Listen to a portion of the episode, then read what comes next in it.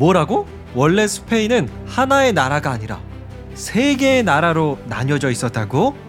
지금부터 1400년대 후반 중세 유럽의 그 마지막을 소개합니다. 과연 600년 전 유럽은 오늘날과 얼마나 다를까요? 오늘의 이야기 바로 시작하죠. 스페인. 자, 먼저 축구로 유명한 나라죠. 스페인의 중세 시대를 소개하겠습니다. 1300년대에서 1400년대 당시에 스페인 땅에는 하나가 아니라 세 개의 왕국이 공존하고 있었어요. 지금의 모습과는 많이 다르죠. 첫 번째, 마드리드를 중심으로 한 카스티아 왕국이 있었고요. 두 번째는 바르셀로나를 중심으로 한 아라곤 왕국. 그리고 마지막 이슬람 세력이 지배하는 그라나다에 나스르 왕조까지 있었습니다. 사실 700년대 즈음에 이슬람 세력은 북아프리카를 경유해서 오늘날 스페인 땅의 대부분을 빼앗았어요.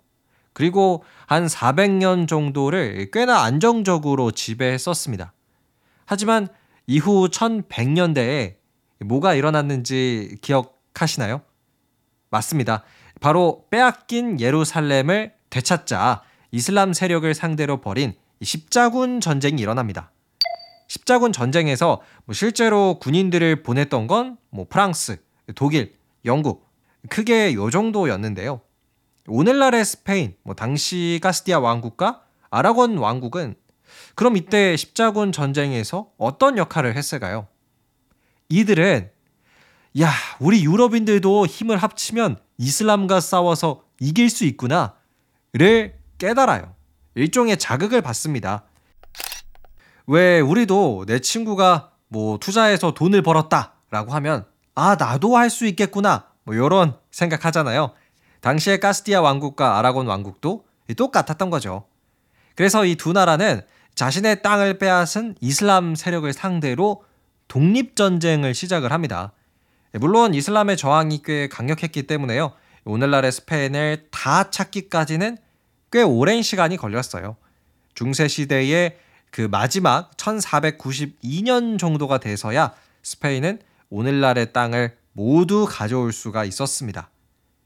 자, 이렇게 스페인은 1400년대 말이 되면서부터는요, 현재의 모습과 똑같은 크기의 땅을 갖게 되었어요. 뭐 그럼에도 불구하고 이슬람 세력이 스페인 땅을 굉장히 오랫동안 지배했었기 때문에요. 이슬람의 문화부터 시작을 해서 뭐 다양한 이슬람 사원 같은 건축물들이 오늘날 스페인에 여전히 많이 남아 있어요.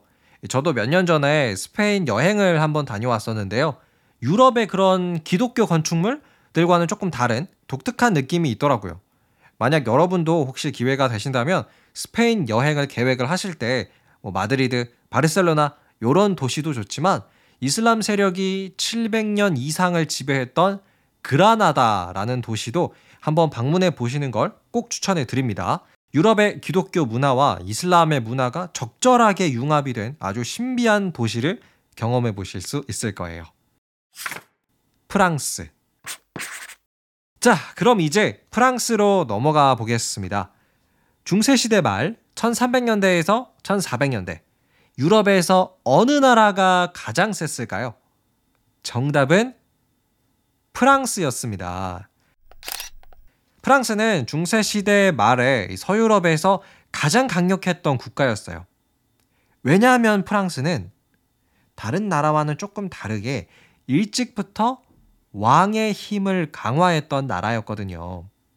예를 들어서 뭐 다른 나라의 왕, 특히 독일의 왕은 본인의 땅을 영주들한테 오히려 나눠줬어요. 그러다 보니까 왕의 힘이 커질 수가 없죠. 하지만 프랑스 왕은 절대로 그 땅을 나눠주지 않았습니다. 그냥 다 왕 본인 거예요. 뭐 오늘날의 부동산 거래로 표현을 해보자면요. 독일의 왕은 영주들한테 땅을 뭐 일종의 매매로 아예 넘기는 개념이었는데요.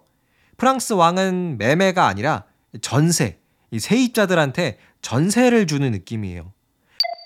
그러니까 프랑스의 왕은 계속해서 그 땅의 주인, 뭐 귀족들은 조금은 눈치를 봐야 하는 세입자들이었던 거죠.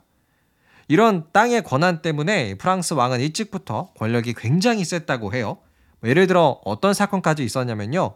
1300년대에 로마에 살고 있던 교황을 자기네 프랑스 땅으로 아예 이주시켜 버리기도 합니다.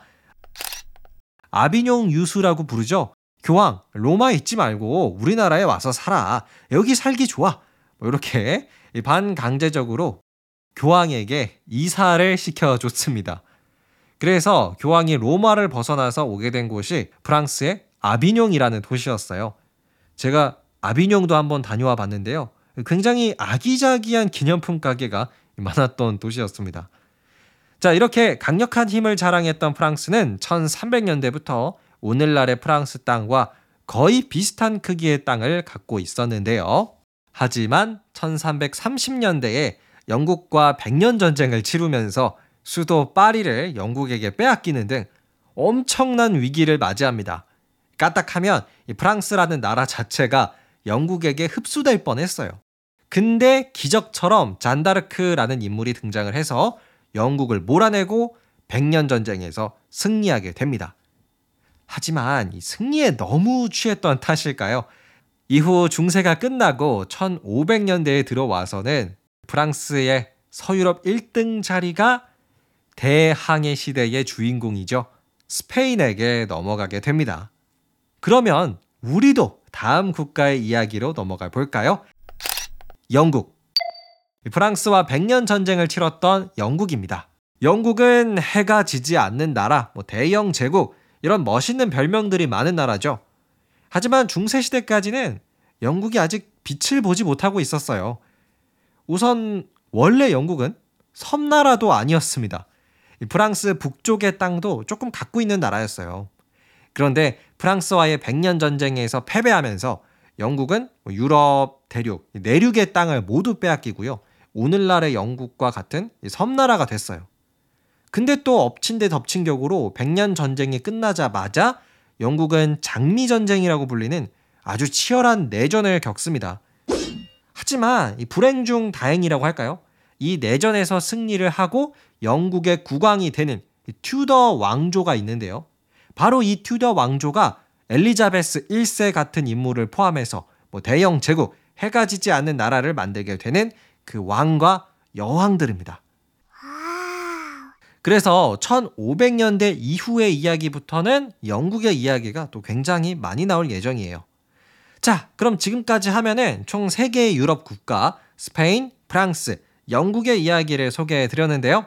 이제 독일과 이탈리아의 중세 시대도 이야기를 한번 해보겠습니다. 먼저 독일. 우선 그 독일의 왕 오토 1세 혹시 기억하시나요? 900년대 독일의 왕이지만 굉장히 업적이 많아서 교황에게 황제의 칭호를 받은 사람이죠. 그러면 오토 1세는 어느 나라의 황제냐? 어, 이게 참 신기한데요. 독일의 황제가 아니라 신성 로마 제국의 황제를 의미해요. 자, 여기서 앞으로도 자주 나오게 될 수 있는 신성 로마 제국은요. 사실 제국이라는 표현이 붙어 있긴 하지만 진짜 나라는 아니에요. 뭐 오늘날의 유럽 연합이나 아니면 뭐 북대서양 조약기구, 나토 이런 것처럼 약간의 그 연합 체제입니다. 그래서 중세 시대의 신성 로마 제국은 뭐 독일 연방, 바이에른 공국, 네덜란드 등 독립된 국가들의 연합으로 구성이 되어 있어요. 그리고 그 대표의 자리를 황제가 하고 있는 거였고요. 근데 여기서요, 신성 로마 제국의 황제 자리를 독점적으로 차지하게 되는 유명한 가문이 등장하는데요. 그게 바로 합스부르크 가문입니다. 합스부르크는 원래 오늘날의 스위스 즈음에서 시작한 가문이라고 알려져 있는데요. 이후 독일의 왕과 신성 로마 제국의 황제 자리를 이 합스부르크 가문이 쭉 혼자 독차지하면서부터는 오늘날 황제의 가문으로 되어 있습니다. 합스부르크의 이야기도 정말 재미난 게 많아서요. 제가 곧 들려드리도록 할게요. 이탈리아. 자, 그럼 이제 마지막 국가입니다. 이탈리아의 중세시대. 오늘날 이탈리아는 하나의 나라죠. 하지만 중세 시대에는 꽤 많은 국가로 나뉘어져 있었어요. 우선 이탈리아 남쪽을 지배하던 나폴리 왕국이 있었고요.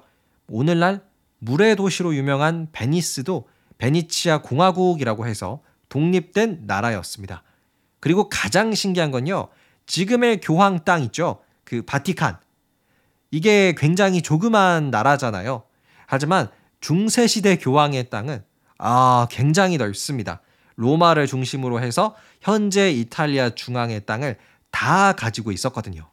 그런데요, 특히 이탈리아 중에서도 어, 베네치아 공화국과 뭐 피렌체 그리고 제네바 공화국은 당시 중세시대 유럽들 중에서도 가장 돈이 많은 나라 중에 하나였다고 해요. 근데 이렇게 돈이 많으면 사람들이 좀 확장된 생각을 할 수 있겠죠. 그래서 이런 돈 많은 국가를 중심으로 그 유명한 르네상스가 일어날 수 있었습니다. 당시 이 르네상스를 기점으로 등장했던 사람들이 레오나르도 다빈치, 뭐 미켈란젤로, 메디치 가문 뭐 이런 사람들이었어요.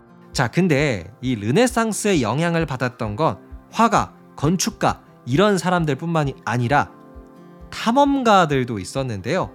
이 탐험가들은 르네상스의 영향으로 더 넓은 세계의 꿈을 가지기 시작하면서 대항해 시대를 열었습니다. 그리고 중세의 역사는 대항해 시대를 기점으로 끝나게 되죠. 지금까지 중세 시대 유럽의 이야기였습니다. 끝.